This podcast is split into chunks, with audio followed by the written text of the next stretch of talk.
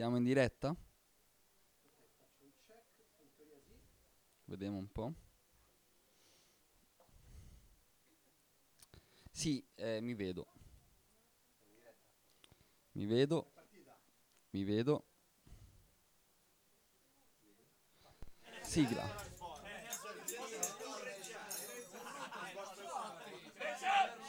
Lei è un gentleman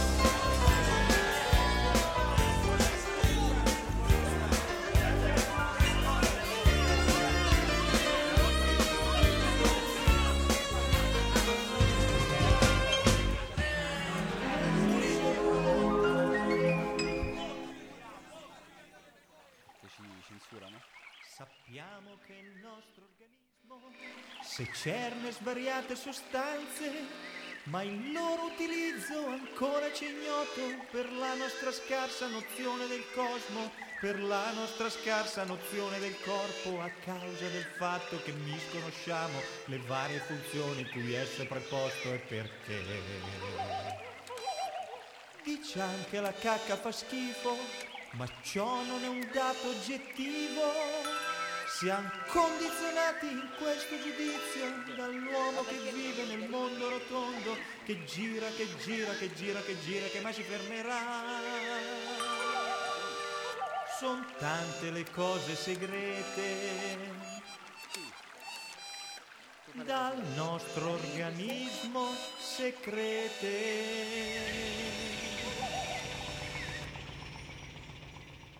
Ci sono i capperi, il muco, il bianco della lingua, il catarro, il sudore, lo sporco in mezzo alle dita dei piedi. Il tartaro, il pus, le cacche delle ciglia, la formaggia, il cerume, il mestro, la pipì e la pupù. E allora cantiamo in coro, cantiamo in coro, cantiamo in coro. Voglio un silos, sì lo voglio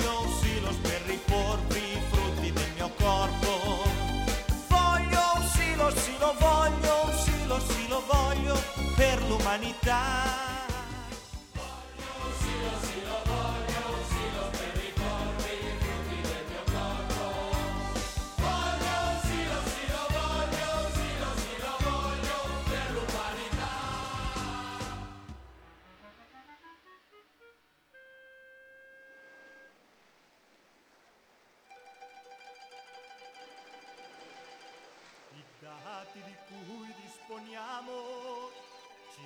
dicono che nel futuro le fonti di cibo più scarse saranno per l'uomo che vive nel mondo rotondo, che gira, che gira, che gira, che gira, che mai si fermerà. E allora ricorso farà a ciò che gli secernerà e un silos di amor riempirà.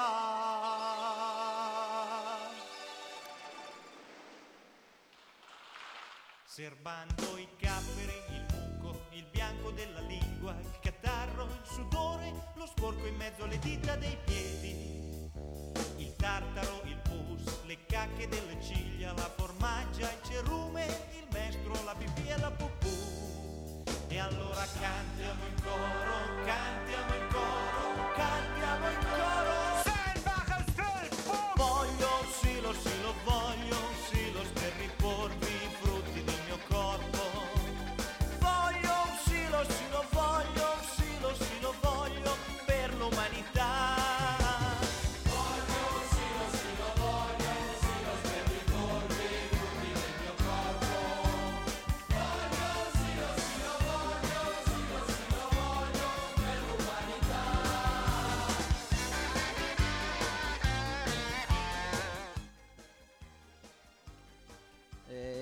Eccoci, siamo... eh, non siamo.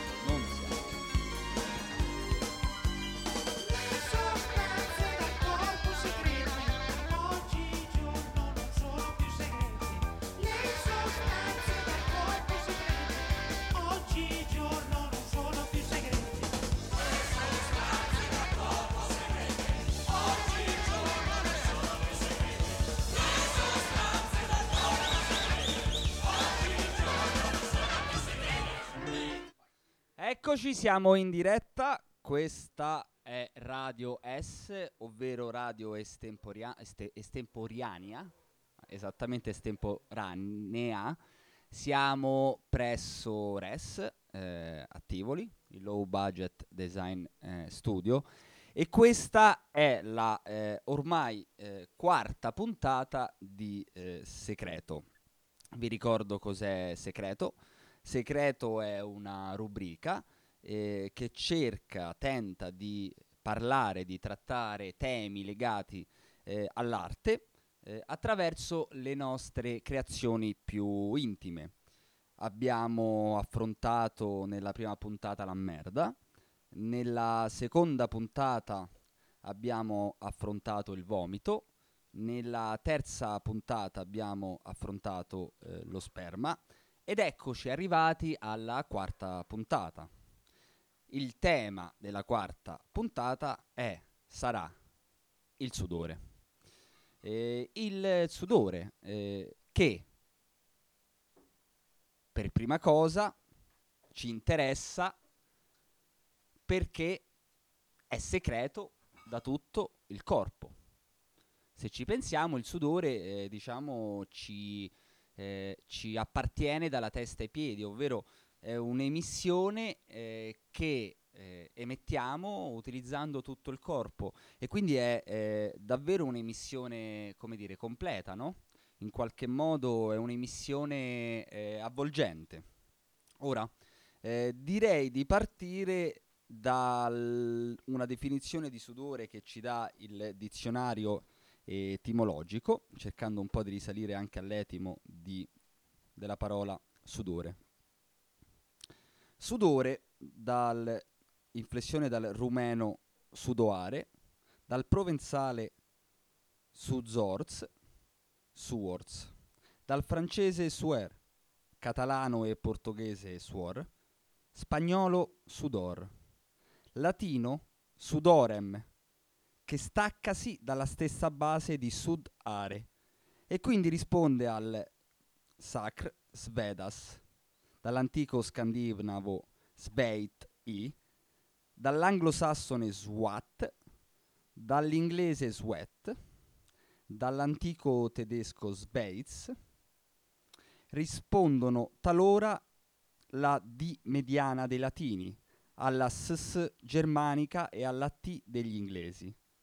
Per esempio, dal latino ped m, tedesco fus, inglese foot, latino ed ere, tedesco es ed, inglese it, mangiare, allettone, sbidri, al lituano svist, al greco id os, id ros.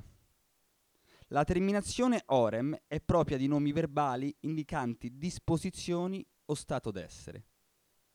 Umore acquoso che, specialmente per effetto del calore, si emette dai pori od orifizi delle glandole sudoripare. Figurativo, dicesi dell'umidità, che esce da certe cose o che a certe cose si applica. Derivazioni, sudoretto, sudorino, sudorifero, sudoriparo. Questa era una breve definizione di, di sudore e direi, visto che siamo in radio, dopo una breve definizione eh, passerei una breve o lunga canzone che ci presenta eh, eh, eh, Danilo, insomma, che anche quest- per questa volta ha eh, sviluppato una playlist a tema eh, sudore. È complesso il sudore da trattare, però mh, mm, uno dei primi brani che ovviamente mi è venuto in mente è Profumo di Gianna Nannini e adesso lo mandiamo.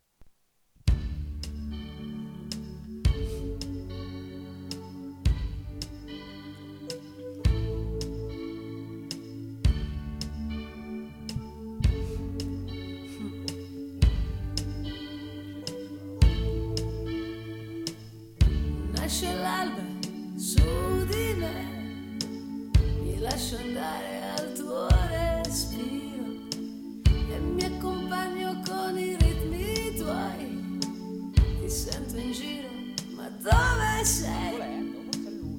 Con tutte quelle essenze che ti dai. Non so chi sei, non su di me, sei sempre più lontano. Voglio il tuo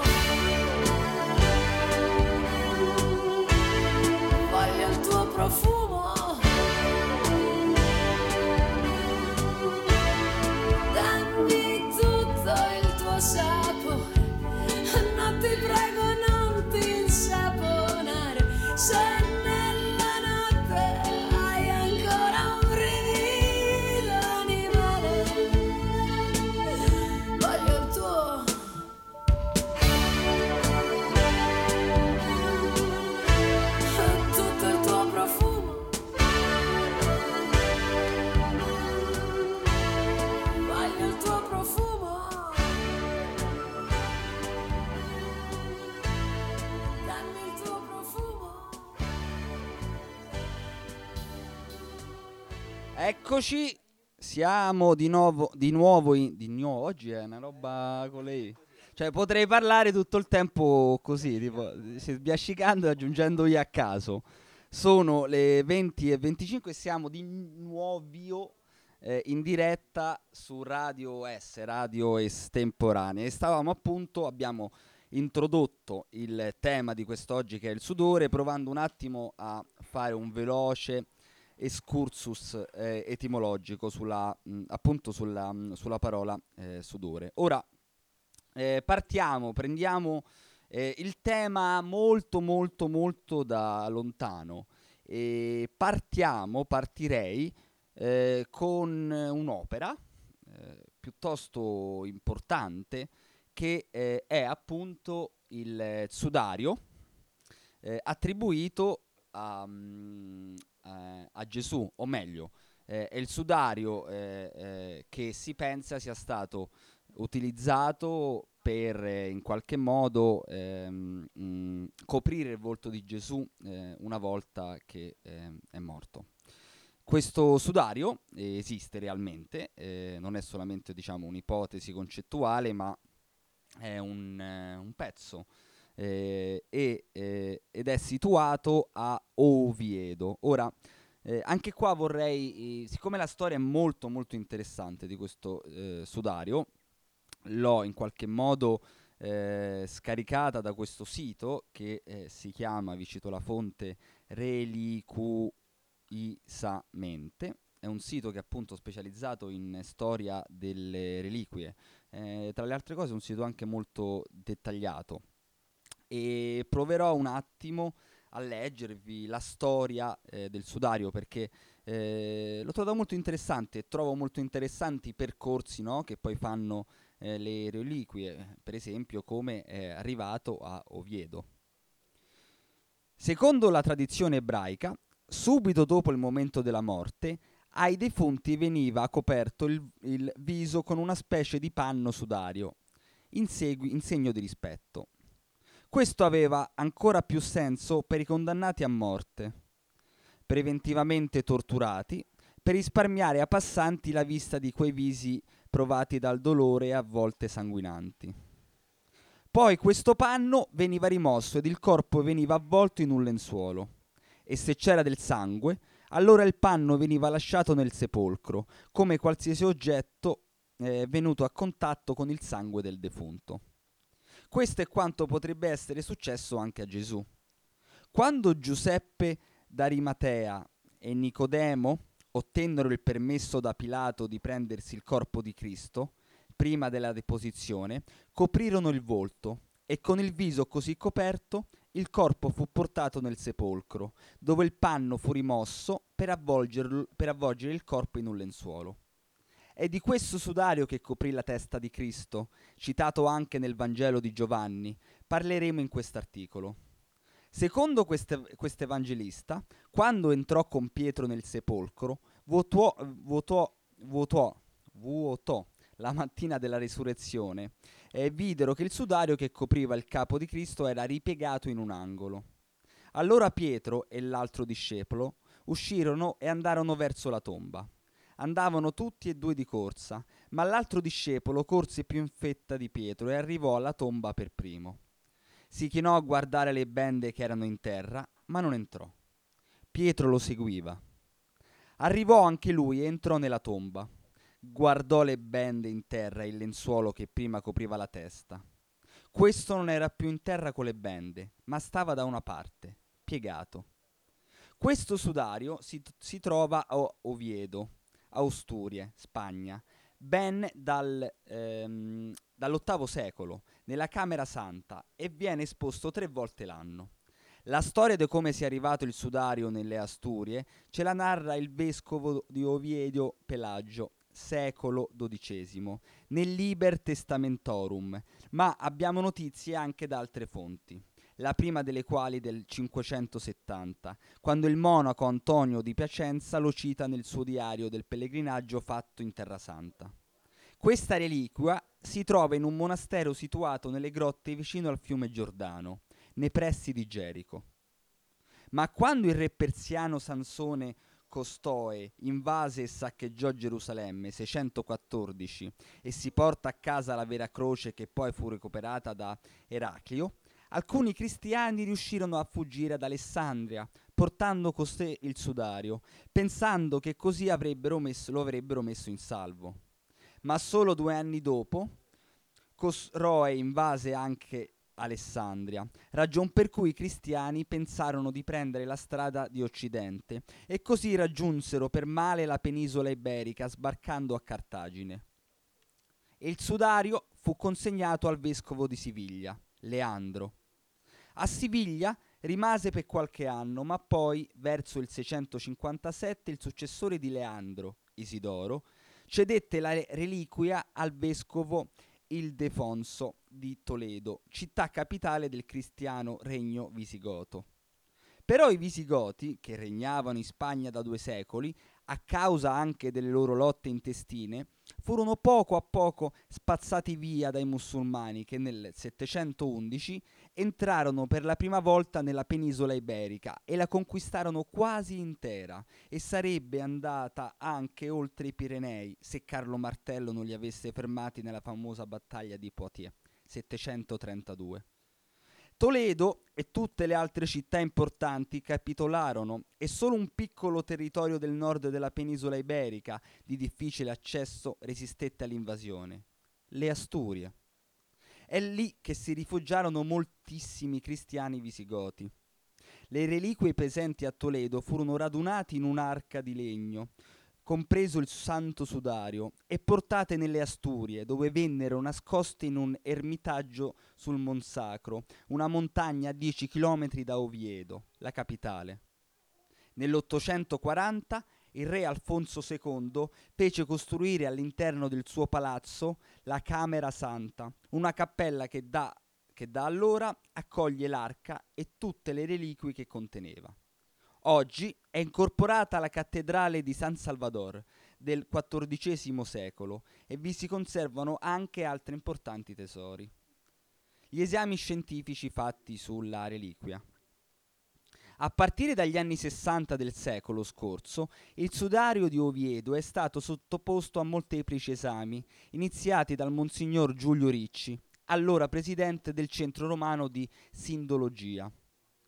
Questo telo di 85 x 32 cm, per caratteristiche che presenta, è stato immediatamente associato alla Sacra Sindone di Torino, visto che le macchie, e quindi la posizione delle ferite, che fanno intuire la forma del viso, sono le stesse riscontrate nelle reliquie torinesi.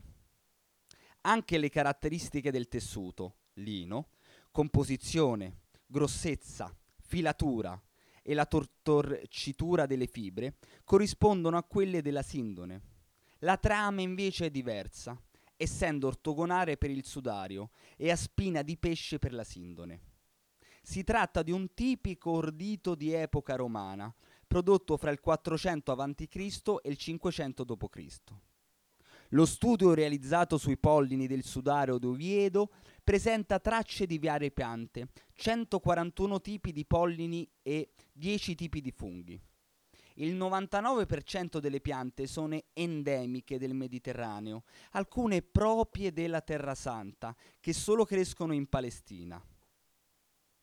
Eh, una di queste è il terebinto, pistaccia palestina, un tipo di tamirando, tamirix hapeana, è un certo tipo di quercia, Quercius calliprinus. Tutte e tre si trovano in un raggio di 20 km intorno a Gerusalemme e fioriscono in primavera. Sono anche state trovate tracce di mirra e aloe, sostanze utilizzate per ungere i cadaveri e ritardarne la decomposizione. Nel 1985 furono presi differenti campioni microscopici con i quali si riuscì a determinare che il gruppo sanguigno delle macchie presenti sul telo è AB, lo stesso della Santa Sindone, oltre ad esserci ben 70 elementi coincidenti con la reliquia torinese, sul lato anteriore e 50 sul lato posteriore, come, per esempio, la lunghezza del naso, le ferite sulla nuca ed il sangue sulla barba. Alla luce di questi risultati, nel 1987 si creò in Spagna il CES, Centro Spagnolo di Sindologia, e nel 1800 1989 un nuovo esame della reliquia portò a una minuziosa ricostruzione degli eventi che causarono la formazione delle macchie sul telo. Questi studi durarono cinque anni con risultati sorprendenti. Vediamone alcuni. L'uomo aveva capelli lunghi legati sulla nuca e barba lunga, ferite nella parte occipitale, la bocca chiusa, il naso fratturato, ferite nella parte posteriore dell'occipite e nel cuoio capelluto. Parte delle macchie sono composte da acqua e sangue, dovuto alla morte per edema polmonare, tipico di chi muore per asfissia, come avviene in caso di crocifissione.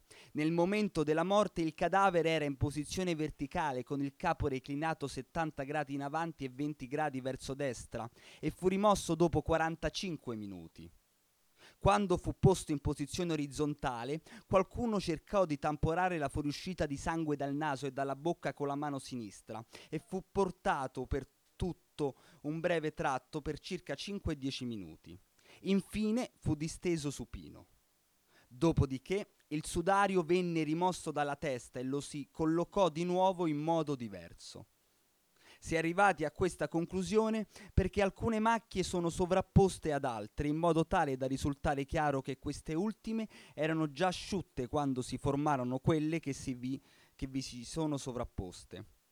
Oltre alle macchie di liquido edematico, eh, se ne sono riscontrate altre di diverso tipo, tra cui puntini di sangue causati da piccoli corpi appuntiti.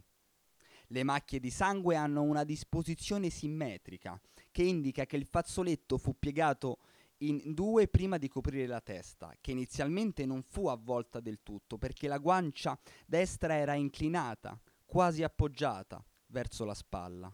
Le più recenti indagini, l'ultimo convegno internazionale di studi del sudario si è tenuto a Oviedo nell'aprile del 2007, che tuttora proseguono ad opera del EDICES, Equipo de Investigación del Centro Español de Sindologia, hanno anche potuto accertare, fra l'altro, che il panno fu posto sul viso di un uomo già morto, perché il meccanismo che ha prodotto le macchie è incompatibile con ogni genere di respirazione.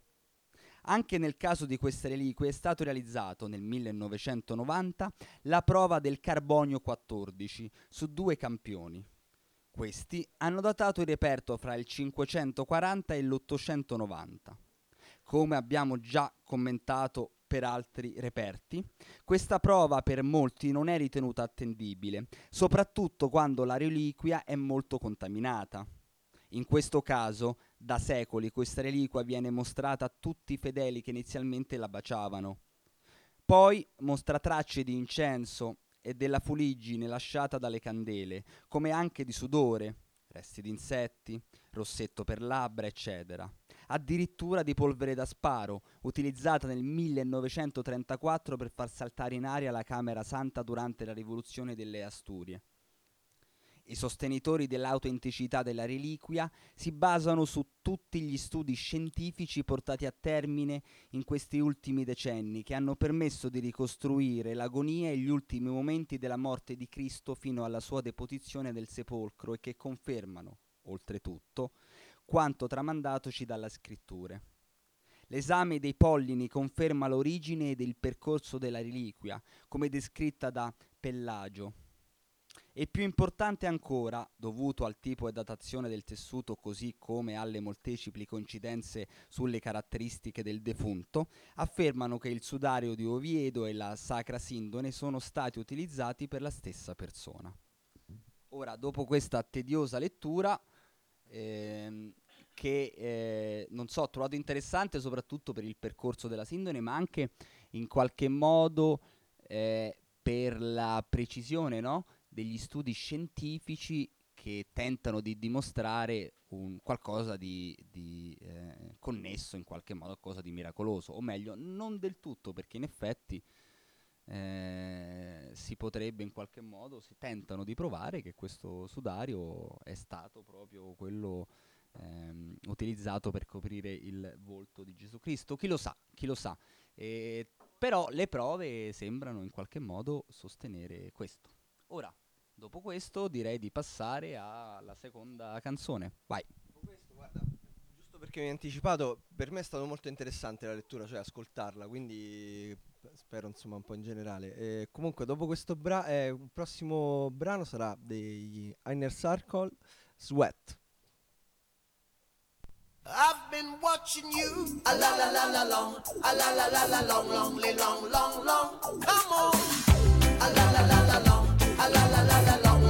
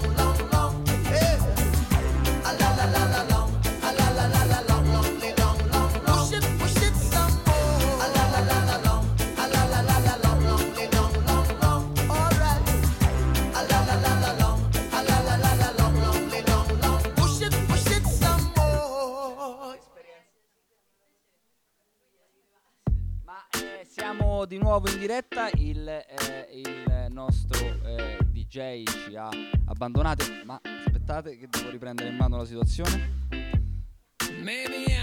Eh, no, in verità no. no. Eh, faccio l'altro pezzo? E vabbè, partiamo. Eh, eccoci, siamo, quella era una falsa, dire- una falsa ritorno in diretta, ecco ritorno in diretta, sono le 20 e 44 e 25 secondi, eccoci ancora, eccoci ancora a parlare di eh, sudore e provare a tracciare un percorso ovviamente molto arbitrario, immagino, presumo che ci siano altre opere eh, che hanno toccato il sudore, diciamo questo è uno dei percorsi, se volete suggeriteci altri percorsi, eh, se volete venite qua al posto nostro e fatela voi la cosa, noi saremo molto felici, in qualche modo vorremmo davvero disoccuparci di questa cosa, quindi se lo fate meglio di noi venite qua e fatelo voi. Eh, detto questo, eh, rimaniamo in tema eh, di sacro e passiamo a un altro, un'altra opera, anche questa immensa come il sudario, che è la eh, eh, cosiddetta Madonna eh, del eh, sudore. È un dipinto, anche molto eh, piccolo, che è all'interno del Duomo di Ravenna. È s- situato lungo la navata laterale destra ehm, ed è un emblema religioso di grande, grande valore sia storico sia artistico. Ora, secondo la tradizione, eh, un tempo questa immagine doveva essere ospitata dentro una piccola nicchia nei pressi di una taverna, in un luogo imprecisato della città, quindi era un'immagine che stava dentro la città, non dentro eh, la chiesa. Il nome caratteristico appunto di eh, Madonna del Sudore trae origine da una leggenda, secondo cui la sacra immagine avrebbe sudato sangue dopo essere stata danneggiata da un coltello di un, solda- di un soldato infuriato per aver eh, perso molti denari nel gioco dei dadi. Quindi eh, la leggenda dice eh, che questa Madonna, in qualche modo dopo essere stata eh, ferita, ha cominciato a mm, sanguinare. Eh, un'immagine eh, che sanguina, un'immagine che diventa corpo, no? che poi è, è- è- è, come dire, un, un- un classico anche dell'iconografia eh, cristiana o perlomeno anche della tradizione eh, cristiana, eh, l'importanza eh, che si dà al corpo eh, nella sua mh, eh, relazione con lo spirito, è nel corpo che in qualche modo avvengono anche i miracoli del resto. Ehm, aggiungo che nel corso dei secoli il miracolo si ripeté ben- per ben due volte. La prima volta nell'aprile del 1512, durante il sacco della battaglia di Ravenna, uno tra i conflitti più cruenti della storia moderna. E un'altra volta, successe nel 1630, a seguito di un voto degli abitanti di Ravenna che chiedevano di essere salvati dal morbo della peste, ormai estesosi in tutta Italia, durante una processione di espiazione che portò a far erigere lo stesso anno la cappella in suo onore. Quindi è, eh, è un'immagine che in qualche modo reagisce, eh, si connette, eh, eh, si realizza con avvenimenti eh, legati alla città di Ravenna.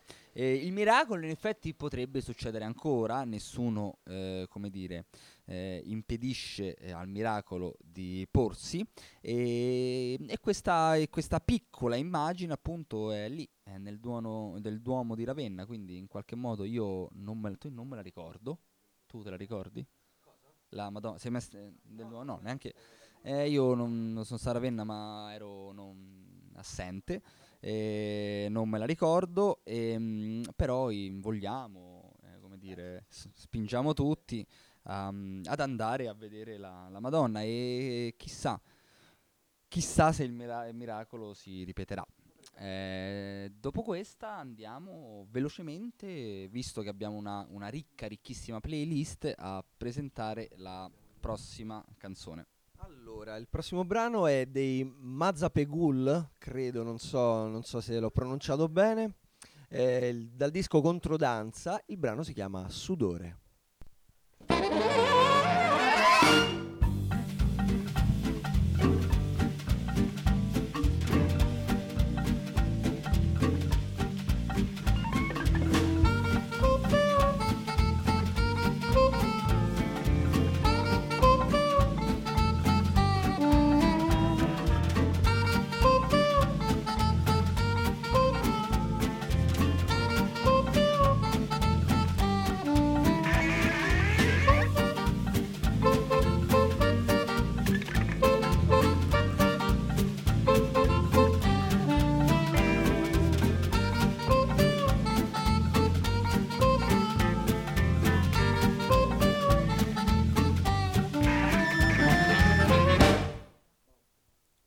Così sospesa la città, così la vita.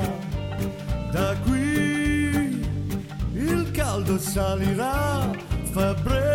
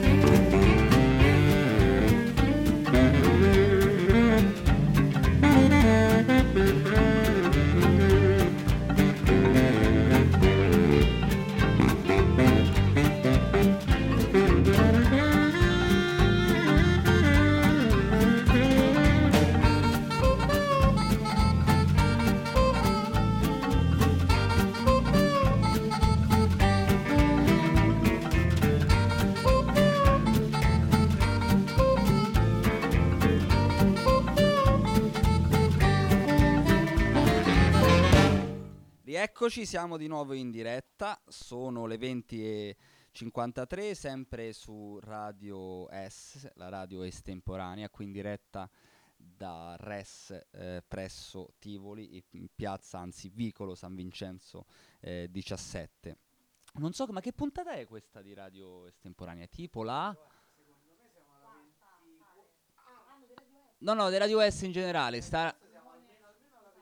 24, 24, 24 puntate, insomma, sono già un numero raggiunto, eh, come dire, eh, notevole.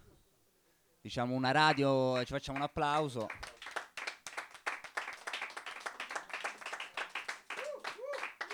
Cioè, una radio fatta di volontà, di nient'altro che volontà, e che insomma, che nei giorni d'oggi, insomma, la radio di volontà non è, non è una cosa eh, scontata. Ritorniamo a parlare di sudore e facciamo tipo un salto molto molto molto ampio eh, perché eh, arriviamo eh, al 1600, eh, intorno al 1600. E parliamo di un artista importante, importante, molto molto importante, direi un artista unico, eh, quegli unicum della storia dell'arte che davvero non hanno, non hanno, possono aver avuto qualche imitatore, ma non hanno, non hanno uguali, non hanno uguali, sono, sono delle, sono delle, delle anomalie, sono sicuramente delle anomalie, sono solamente delle rotture, sono degli eventi, ecco, eh, un artista evento che è eh, Velázquez, Diego, Diego Velázquez, eh, insomma eh, non c'è bisogno di presentarlo, eh, un artista importante, importantissimo, eh, non ho scritto l'anno di nascita, eh, comunque credo siamo fine, fine del forse 1599 se non sbaglio, comunque stiamo a cavallo tra la fine del 500 e l'inizio eh, del 600, e artista di corte, eh, non era solamente un artista, eh, era davvero una figura che faceva parte della, della corte, eh, nel caso specifico ehm, spagnola.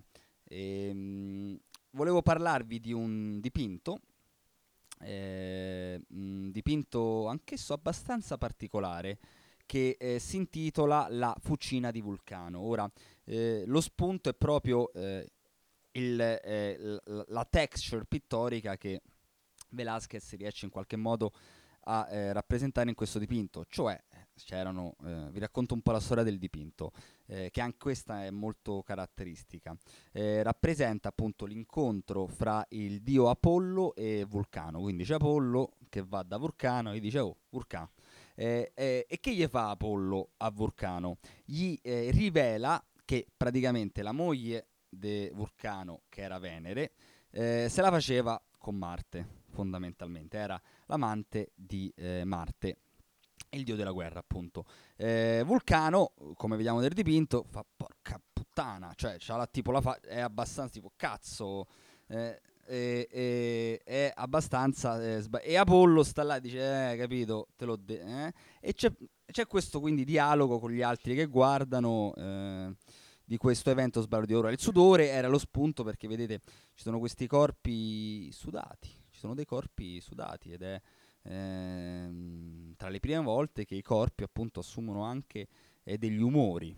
E c'è un aneddoto simpatico eh, che dice eh, eh, che Velázquez quando ha dipinto quel periodo, eh, quando ha dipinto quel periodo, quando ha dipinto quel dipinto eh, che è del 1630, in quel periodo lui soggiornava a Roma e credevano che Velázquez fosse una spia.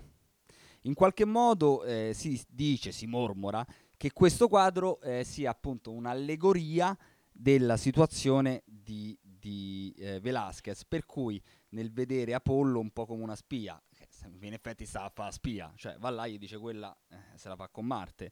E in qualche modo dicono, si mormora, che appunto eh, questa fosse una specie di presa in giro di quella situazione che stava vivendo eh, Velázquez. Ora, sì, la data di nascita di Velázquez è 1599, in verità l'ho scritto, e muore nel 1670. Lui, eh, diciamo, raggiunge il massimo del suo splendore durante il periodo che è stato alla corte appunto di eh, Filippo IV. Il capolavoro di eh, Velázquez, o meglio, uno dei capolavori di Velázquez, forse il capolavoro di Velázquez è proprio eh, Las Meninas, che eh, eh, per- è un dipinto estremamente, estremamente complesso, eh, eh, perché Velázquez forse è tra i primi eh, artisti ad aver mh, parlato di pittura attraverso la pittura. I dipinti di Velázquez sono sempre metapittorici e, e n- non i dipinti, diciamo las Meninas in particolare, e riescono in qualche modo a mh, sovrapporre dei piani di pittura eh, eh, infiniti, sono, sono, eh, eh, sono dei labirinti, sono dei labirinti che appunto ci prendono in maniera eh, cerebrale, in qualche modo ci stimolano concettualmente. La Smenignas è certamente un dipinto concettuale e sicuramente Diego Velázquez è un pittore estremamente moderno, oltre per questa sua capacità di concettualizzare eh, la pittura, eh, per cui c'è sempre pittura della pittura. eh, in Las Meninas, appunto, per semplificare, c'è ehm, un, un ritratto del- degli infanti della corte e c'è lui che dipinge il momento del ritratto, per cui c'è già un gioco se quel ritratto è stato fatto a lui allo specchio o se l'ha fatto successivamente, ma poi c'è tutto un gioco anche di dipinti dentro al dipinto, ci sono dei dipinti aperti in altro, sullo sfondo c'è una porta dove si apre la, la visione di un'altra figura, insomma è una specie di sospensione del tempo ed una specie di rimando anche linguistico rispetto a ciò che è rappresentato, il tempo in cui è rappresentato, que- colui che rappresenta mentre lo rappresenta. È una specie di specchio dove perdersi, è davvero uno specchio dove perdersi, tra l'altro è anche di dimensioni eh, immense, eh, insomma è, è al pa- è al Prado, Museo del Prado se volete eh, ammirarlo. Eh, non solo per questa sua capacità di, di, mh, spingere il dipinto a degli estremi concettuali, eh, Velázquez è importante nella storia dell'arte, ma anche per tutta la sua eh, vasta produzione di ritrattistica.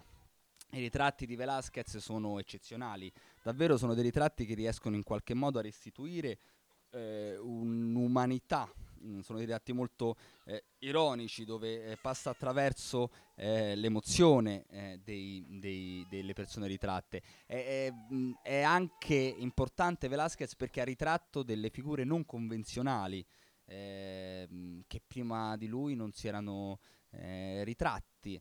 Eh, è un pittore particolare anche per lo stile, perché è difficile inserirlo in uno stile preciso. Non è certamente un pittore eh, barocco, eh, non, non ha niente a che fare con il Rinascimento. È un pittore, un pittore, un pittore davvero, davvero unico.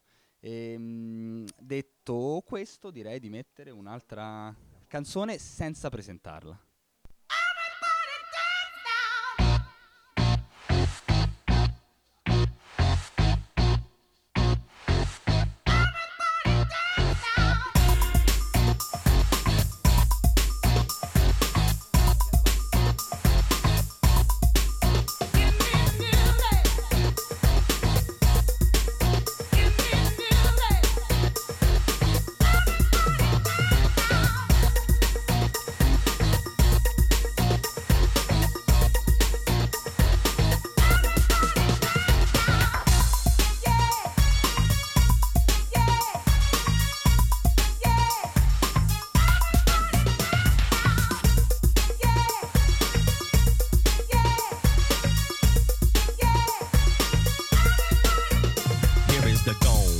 Back with the bass, pajamas live in effect, and I don't waste time on the mic with a dope rhyme. Jump to the rhythm, jump, jump to the rhythm, jump, and I'm here to combine beats and lyrics to make you shake your pants, take a chance. Come on and dance, guys, grab a girl, don't wait, make a twirl. It's your world, and I'm just a squirrel trying to get a nut to move your butt to the dance floor. So yo, what's up? Hands in the air, come on, say yeah. Everybody over here, everybody over there. The crowd is live, and I will through this people in the house, move.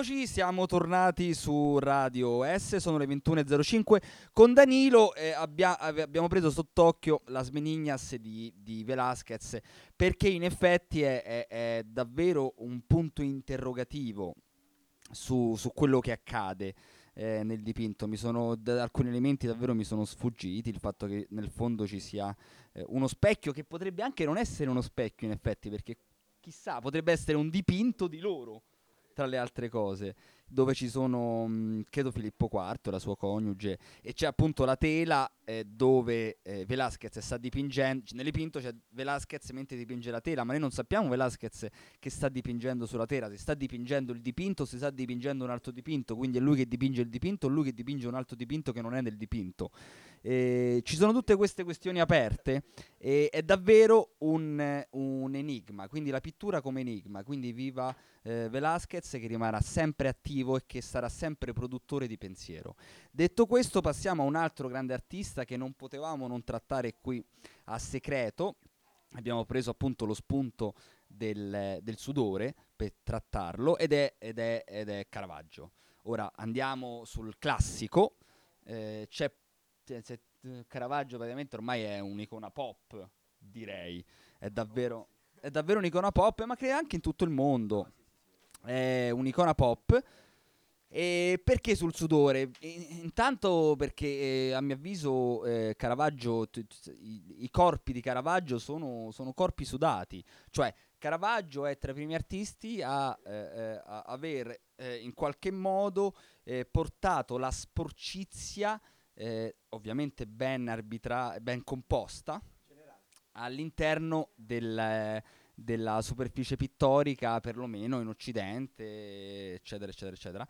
E, mm, Caravaggio nasce più o meno eh, mm, qu- 28 anni prima, 27 anni prima, 28 anni prima di, di Velázquez, nasce nel 1571 e muore, lo sappiamo tutti, in circostanze tragiche sulla spiaggia, bla bla bla, nel 1610, una vita breve e una carriera eh, folgorante. E è stato, è tuttora un pittore eh, estremamente, estremamente, ha influenzato tutta una serie di pittura, eh, primi da tutti caravaggeschi, eh, ma non solo, ha ispirato certamente il realismo, perché sicuramente Caravaggio è uno eh, dei primi eh, artisti eh, che hanno a che fare in maniera, mh, eh, in maniera seria, in maniera, se volete, anche polemica, scioccante, con, con il mondo, con il reale. Cioè, i soggetti di Caravaggio sono sì soggetti legati al sacro, ma questi soggetti sono generalmente presi dal popolo. Famosa è, eh, il, è il dipinto dove la Vergine eh, Maria, la, ehm, la deposizione della Vergine eh, Maria, la morte, eh, la Vergine Maria morta, viene usata come ehm, il soggetto per la Vergine, viene, viene usato un corpo di una prostituta trovata eh, affogata, annegata. Infatti, se, se vedete il dipinto che eh, se non sbaglio è al Louvre, eh, c'è questa Madonna con questo ventre gonfio. ehm, e, quindi, e oltretutto si dice appunto che fosse una prostituta. Quindi eh, rappresentare eh, eh, la Madonna attraverso una prostituta morta. eh, affogata molto spesso i suoi soggetti erano persone del popolo persone prese direttamente dal, mm, dal- dal popolo dalle- da- dalle- dal vulgo. E oltretutto spesso i suoi corpi sono corpi eh, eh, mm, eh, sporchi. Eh, ci sono piedi sporchi in primo piano, eh, ci sono rughe, eh, c'è sudore, c'è sporcizia.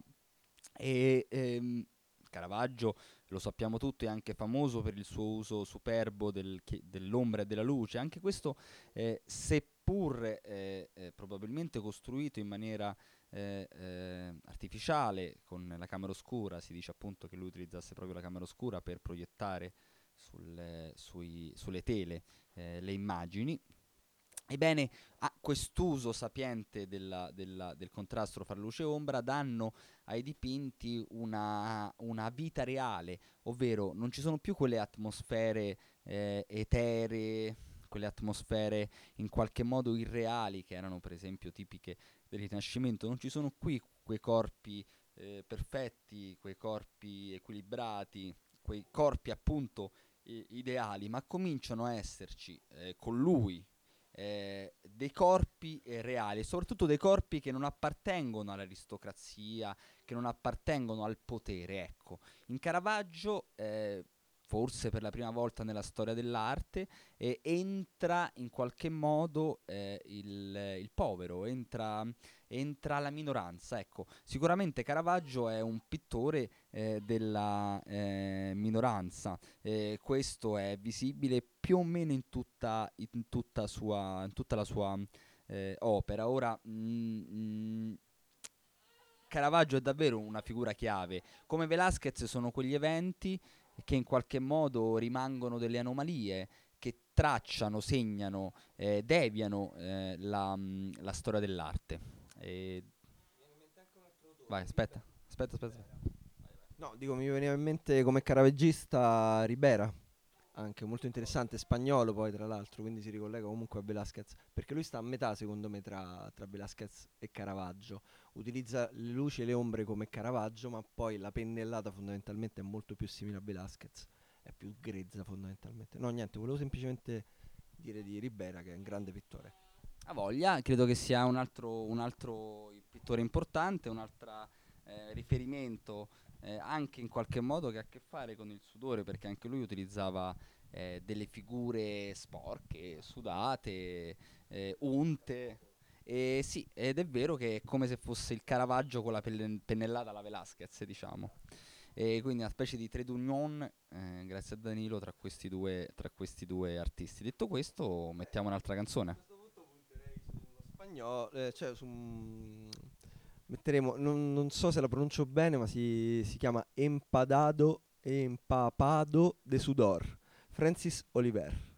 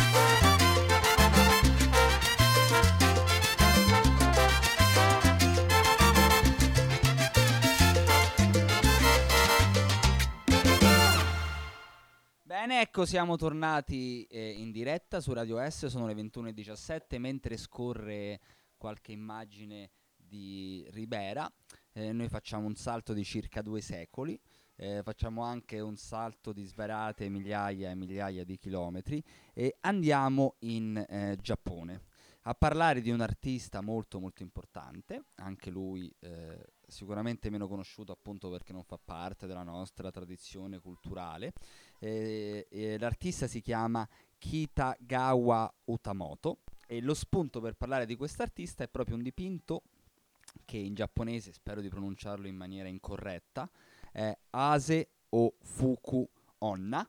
E il dipinto eh, tradotto è donna che si asciuga il sudore, appunto un- eh, in verità poi non è un dipinto, scusate, è una stampa, una stampa eh, di cui eh, appunto Utamoto era maestro, la stampa si chiama Ukiyo-e, eh, spero di averlo ancora pronunciato in maniera incorretta, eh, che significa eh, stampa a blocchi di legno, erano un- una specie di xilografie, noi le chiameremo qui da noi, però con tutta un'altra tecnica molto più lenta, appressa, esatto, ma anche con eh, eh, dei compiti specifici da parte di diversi assistenti, insomma, come in tutte le eh, tradizioni giapponesi c'è una, un rituale anche nell'azione, nelle...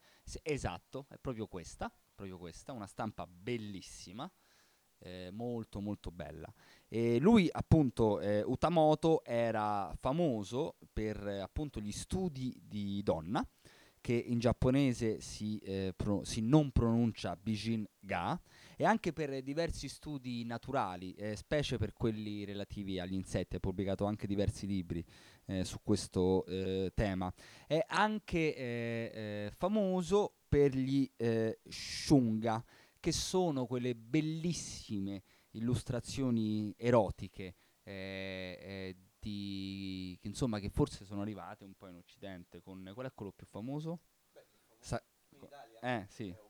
O- Okusai, sì. E se magari, ecco, sì, se Eleonora c'ha qualche shunga, si scrive S-H-U-N-G-A. Eh, sì, per esempio, queste sono anch'esse molto molto belle, molto molto eh, tipiche no, della, mm, della- della cultura eh, giapponese. Ora, mh, tra l'altro, eh, Utamoto e in parte molti di questi artisti giapponesi sono stati importati, diciamo, in Italia eh, dagli impressionisti in poi, in parte anche gli espressionisti, fino 800, inizi, 900, sì, eh, Van Gogh era- erano molto molto eh, mh, appassionati, studiosi, amanti eh, di questo tipo di disegni, di pitture e di stampa che eh, se volete sono molto molto lontani da noi, se pensate eh, proprio al periodo storico, eh, si vede in qualche modo ancora la distanza culturale, una possibile distanza culturale che, che forse adesso si è annullata, cioè è difficile avere, avere eh, delle così nette differenze di produzione culturale in un mondo globalizzato, iperconnesso, eh, che in qualche modo fa riferimento a dei valori culturali eh, che sono eh, simili se non eh, identici. Eh, detto questo, manderei. Forse il manga, è vero, Danilo dice esattamente. Il manga effettivamente è è un'altra. Chissà se il manga però resisterà nei, nei- nei secoli a venire nel tratto. rimane. E quella è la potenza, è la potenza della cultura, cioè col sudore. Ah, no, non ne- in, in quelli in, negli eh, Shunga, no, era solamente il piacere mio di mostrare delle immagini vagamente erotiche e pornografiche. Eh, no, pornografiche no. Eh, nel- diciamo siamo arrivati allo Shunga passando per- esattamente, è, è- è solo per puro eh, cosa cosa? Suderanno, suderanno un po', un po' perché poi sono giapponesi, quindi un po'. Se non sbaglio, in alcune Eh. stampe di Okusai... Dillo al microfono, vai. Se non sbaglio, in alcune stampe di Okusai dovrebbe esserci proprio visibile il sudore. Se non sbaglio, e anche in alcune stampe del Kama Sutra, mi stava venendo in mente. È molto evidente il sudore. Eh, dovrei avere un volume, dopo lo cerco. Ok, Eh, ah, scusate. eh, ah, no, voi- No, no, vai, vai, vai. vai. Ok.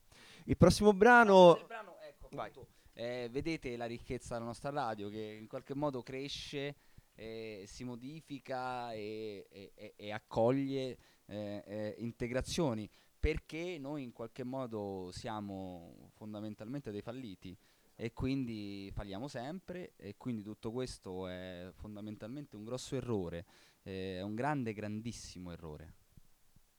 A proposito di errori, il prossimo brano è Il canto del sudore di Orietta Berti. Una precisazione, eh, Orietta Berti, che è qui al mio fianco, splendida, eh, Orietta Berti è la prima di una serie di cantanti di nome, naturalmente, non potevamo prevedere diversamente, che saranno ospiti qui per una sera d'estate. eh, quindi, ah, fra l'altro saranno tutte donne, eh, e la cosa a me non dispiace, tutt'altro, vedo anche voi, soprattutto i maschietti, decisamente favorevoli, comunque saranno tutte cantanti di grosso nome. Oh, eh, quindi Orietta Berti inaugura questa serie e grazie. Però vorrei continuare il discorso che avevamo iniziato prima. Eh, notate la difficoltà di esposizione della mia parola, dovuta chiaramente a uno stato emotivo latente. Bene. Perdonato, credo, tra l'altro, da voi a casa e da voi qui, ma nel corso della puntata sicuramente andrà tutto molto meglio. Già mi viene meglio, anzi ne approfitto. Dicevo, continuiamo il discorso, parliamo della canzone estiva. Parliamone. Grazie. Ehm, dicevo, ah, eh, ti ricordi canzoni per l'estate? E come no, Saint Vincent, e io lì. eh, Cose lì. pazze ho fatto. Comunque non l'ho mai capita bene quella storia lì. Secondo me una manifestazione così doveva chiamarsi Canzoni per l'inverno. Ti dirò che è vero, è vero perché in effetti eh, una canzone ci mette del tempo per arrivare al successo, cioè direi addirittura dei mesi, non so, la canti d'estate e se va bene. tra l'altro, se va bene, il successo esplode con, con- con la neve, col, col freddo, eh, con la nebbia O viceversa. o viceversa. Comunque tagliamo corto, Orietta. Tu cosa intendi far esplodere questo inverno? Il canto del sudore. Prego.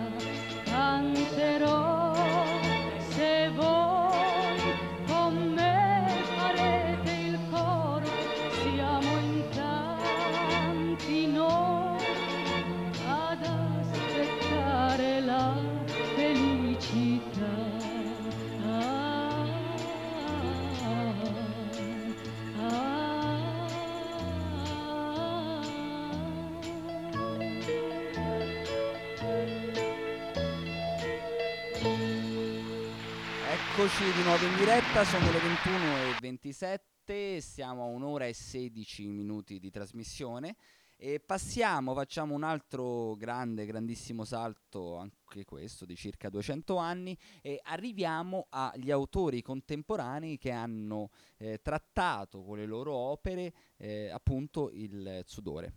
Partiamo da un'artista israelo-argentina, eh, diciamo abbastanza in voga, ha recentemente, hanno recentemente fatto una quasi retrospettiva al Mambo di Bologna. L'artista si chiama Mika eh, Rottenberg, è un'artista piuttosto giovane, nata nel 1976. Ora, è un eh, lavoro del 2011 fatto in collaborazione con John eh, Kessler. Funziona un po' così. Era una specie di performance installazione video eh, dove eh, all'interno di questa appunto performance di questa installazione c'era una specie di laboratorio eh, dove erano eh, connesse delle ciclette dove sette performers ogni giorno eh, andavano appunto a pedalare e, e attraverso un processo di distillazione che passava appunto per questo fantomatico laboratorio si raccoglieva il sudore eh, prodotto da questi performer. Eh, e per creare poi una narrativa eh, attraverso i video eh, dove questo sudore in qualche modo era eh, distillato e trasportato in Africa. Ave- ha un più o meno poi connesso tutta una cosmologia eh, a questi sette performance performers però in qualche modo la base appunto della performer, performer era fare eh, produrre eh, del sudore eh, per essere poi spedito in Africa. Eh, un altro artista, anch'esso parliamo eh, in questo caso di tutti artisti eh, viventi, e si chiama, spero di pronunciarlo male, Anouk Kruithoff, è un'artista olan- olandese e anche lei ha fatto una specie di performance dove ha preso 25 persone che fanno esercizi dentro la galleria e dopodiché eh, ha fotografato le parti sudate di questi vestiti e, e ha fatto delle, delle sculture che appunto ha chiamato Sweat eh, eh, Sculptures dove ha mm, mm, in qualche modo fatto un collage dei vestiti sudati di questi individui.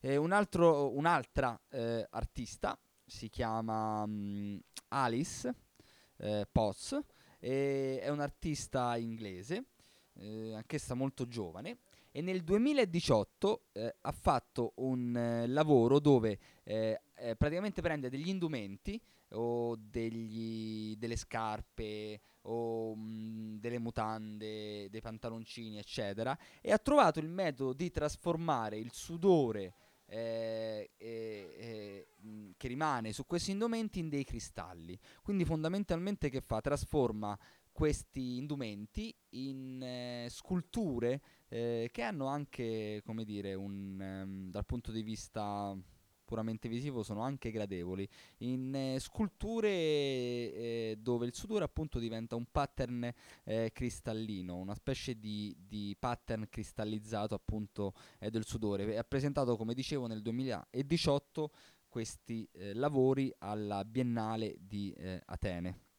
Un'altra artista che ha lavorato con il sudore, anche questa donna, e devo dire che è la prima volta che capitano così tante artiste eh, donne eh, relative ai temi, e chissà perché con il sudore.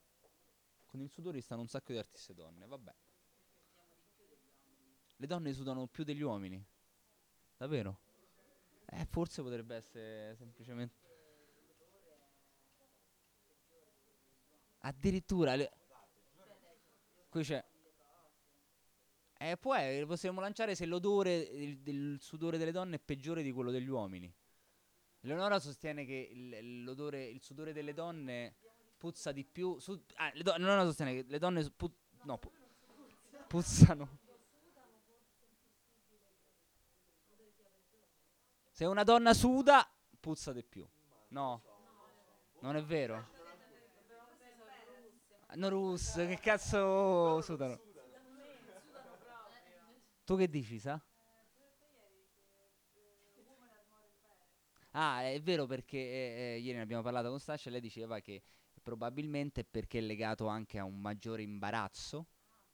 Quindi c'è l'elemento del tabù e quindi in qualche modo l'arte riesce un po' a esorcizzare questo tabù perché diciamo una donna sudata è più imba- cioè una donna sudata, oddio, è un uomo sudato, oh, hai sudato, oh, quanto ho lavorato e invece una donna sudata forse nell'immaginario ma anche è vis- Le pubblicità della Levis, questi uomini muscolosi sudati e sti jeans aderenti. che infa- infatti un po' l'erotico anche no- anni 90, no? dell'uomo sudato. Eh, sì, hanno anche fatto. Vi racconto, vi racconto un esperimento. È vero. Che, no. No.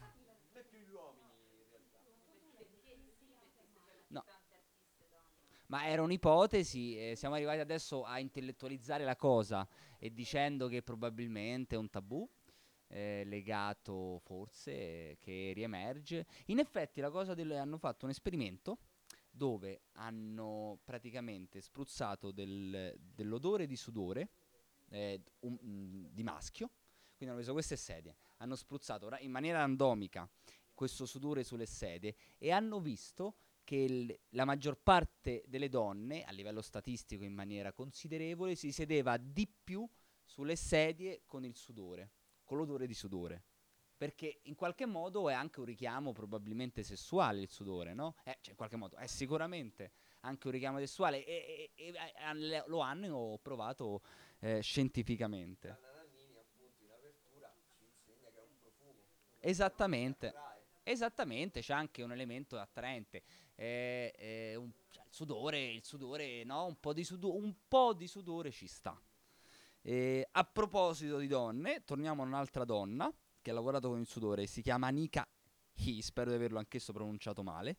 E anche lei che ha fatto? Lei ha preso del sudore di eh, donne americane asiatiche, eh, perché asiatica, voleva fare un po' il lavoro legato al genere, eccetera. E le emissioni, anzi, di sudore di formiche, l'ha messa insieme, ha trasformato questi due, questi due elementi in una specie di profumo che appunto nella galleria veniva emesso. E ha fatto questo lavoro insieme a un lavoro un po' più complesso comunque che mh, rientra nella, nella, mh, di un trittico che si chiama Life is Cheap del 2017 esposto al Guggenheim, Guggenheim di New York e entrambi questi lavori, quello di Alice Potts che faceva il cristalli eccetera e questo di Anika, sono stati entrambi fatti con delle eh, collaborazioni con degli scienziati, quindi sono entrambi lavori collaborativi dove hanno anche partecipato i scienziati appunto per produrre queste, queste sintesi. E passiamo a un altro artista contemporaneo che lavora con il sudore, anzi, eh, eh, questo artista che si chiama Peter de Couper, è un artista credo francese, eh, ha lavorato molto con l'olfatto, eh, moltissimo con l'olfatto, ha fatto tutta una serie di oggetti olfattivi che si chiamano appunto olfactory art, cioè ha proprio fatto una specie di, di- di genere artistico che è l- appunto l'olfactory eh, art, eh, lavora quasi esclusivamente con, eh, con gli odori. Ha fatto una performance, che si chiama Sweat, dove appunto ci sono 5 performers eh, a cui lui ha dato del cibo differente prima della performance, che ballano. E questo sudore attraverso mh, dei, dei- dei tubi ehm, in qualche modo viene poi eh, convogliato e distillato, quindi una specie di eh, performer, performance, performance che serve per, per, eh, distillare e produrre eh, ehm, appunto sudore. E si vedono appunto questi ballerini nel video che ballano eh, questa specie di, di tute e anche poi connessa a un tubo che poi in qualche modo produce il eh, sudore. Ora, pa- di- dite, parla- parla- qui par- si parlava di odori, della differenza...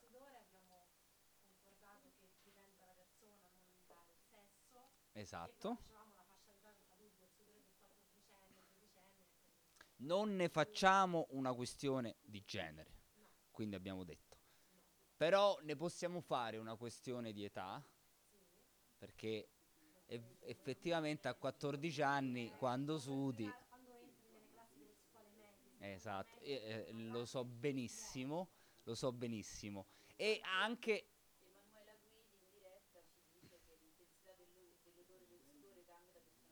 Certo, certo, ma anche... Potrebbe essere un medico esperto di sudore, ma anche da quello, eh, da quello che mangi fondamentalmente, cioè il cibo influenza molto l'odore. eh. Comunque, se vogliamo, ora, eh, se vogliamo, diciamo, virare il discorso anche verso altri, altri lidi, eh, eh, eh, consiglio eh, di usare invece dei eh, deodoranti che fanno male alla pelle, costano un sacco, inquinano, quelli spray, eccetera, il bicarbonato.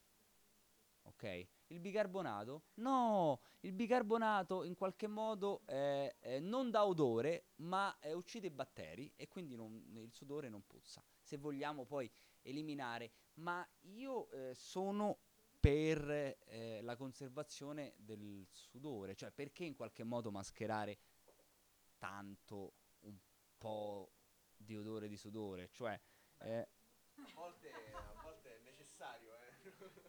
Vabbè, dipende sempre dai livelli.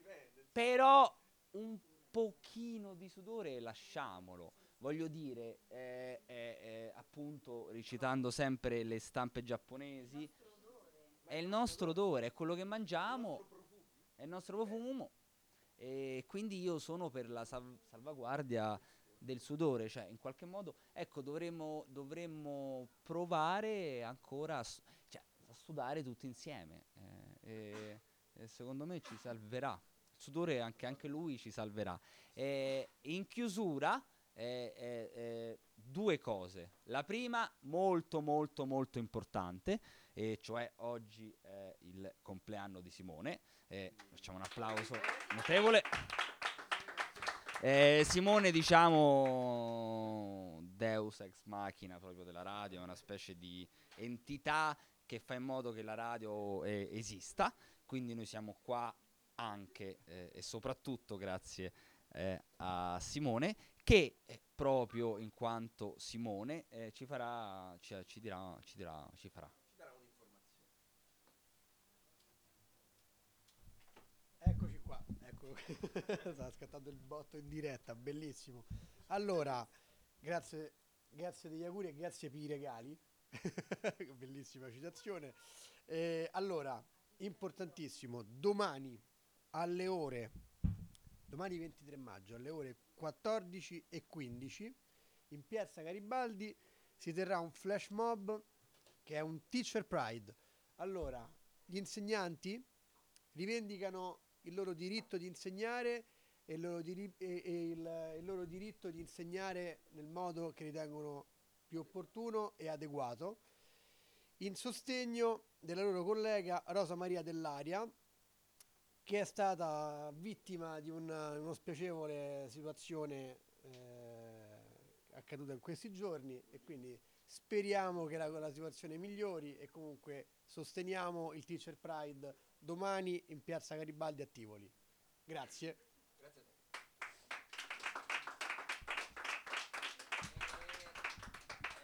Eh, detto questo, insomma, eh, per chi c'è, eh, vada domani, vadi. E chiudiamo qua la quarta puntata di Segreto, è stato molto bello. ehm, Radio, Re- Radio S e Res che ospita Radio S sono delle cose eh, straordinarie. eh, ci vediamo, credo, quando è la prossima puntata? Aggiornatemi. L'11. Ce l'abbiamo scritto, no? Ah, maggio non ce l'abbiamo. Ah no, il 5 giugno. Cin- Scusate, c'è... Ah, il 29. Ok, ecco. Faccia, dic- diciamolo. Domani Michael Germani. Ah, è vero, domani Giovanni Mantovani, se- quindi sempre in diretta da eh, Radio S, Radio Estemporanea. Quindi insomma ragazzi, cioè, qui proprio radio, radio, radio, radio. Eh, sì, sì, sì, il pezzo finale, grazie a tutti, grazie, ah, grazie a Danilo, sempre preziosissimo eh, playlistaio. Allora, il prossimo brano è tratto. È un brano, vabbè, famoso, dai. mm, Ascoltatelo.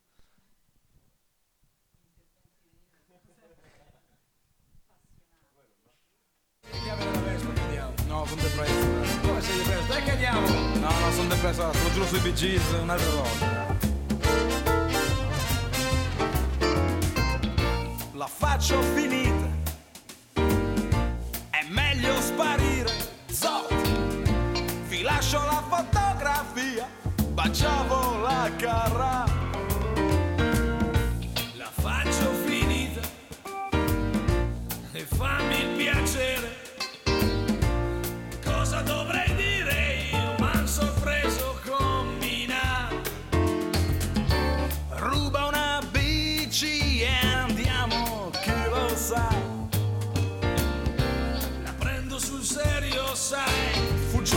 Grande, fuggiamo da sta. Si parte stasera. È meglio domani. Guardiamo la partita, so già com'è finita. E allora? E con la bici fuggiamo e chi lo sa. Si parte sul serio, dai. Partiamo alla grande, partiamo da sta. Sotto c'è da sudare sotto questo sole rossico il fiatone.